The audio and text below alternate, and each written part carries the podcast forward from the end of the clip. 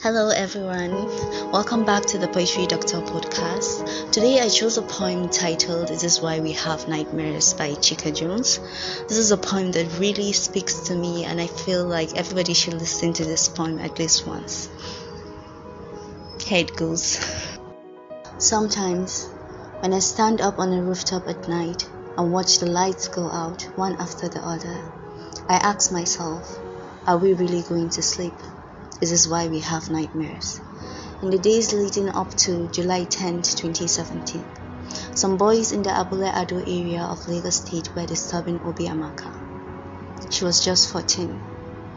They would cut her on her way to school and whistle on her way back. She ignored them like she had been taught to. She told her mothers who taught to herself, boys will be boys, ignore them.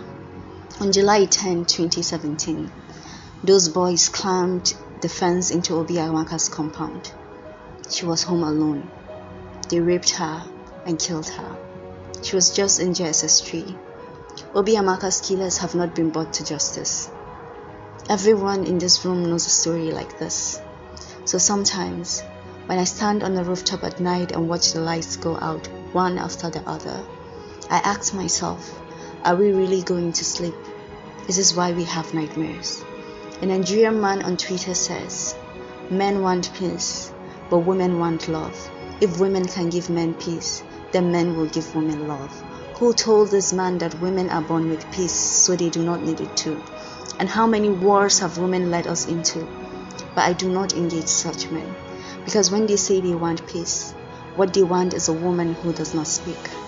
Even when a boot is placed on her neck, even when a knife is passed through her heart, even when she is raped in the back alley on her way to school, they keep using women's bodies as soundproofing for the ignorant bubbles they live in. While I say, fuck your peace and fuck your quiet, fuck your bubble, and I hope it chokes you. Our daughters are being abused from the streets to the classroom. The pastors want their bodies for healing. The professors want their bodies for pass marks. The priests want their bodies as vessels for their gods.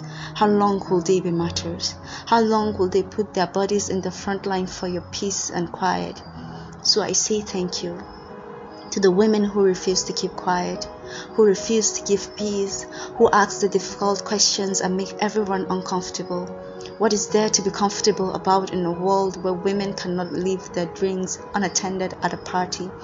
So sometimes, when I stand on the rooftop at night and watch the lights go out one after the other, I ask myself, are we really going to sleep? Is this why we have nightmares? It is easy to ignore, turn our eyes away from the fires, and say, In my own house, we have enough water. But one day, you have to teach your daughter to run when she sees two men in a dark alley to avoid her own uncles. And even if you do not have a daughter, remember the skin is not a wall. Obiamaka's screams will find their way in. So sometimes, when I stand on the rooftop at night and watch the lights go out one after the other, I ask myself, are we really going to sleep? Is this why we have nightmares? Is this why we have nightmares? Thank you very much for listening. And do not forget you can send in your requests or describe how you're feeling. I will prescribe a point for you to hawa.sally at iamvalidcast.com.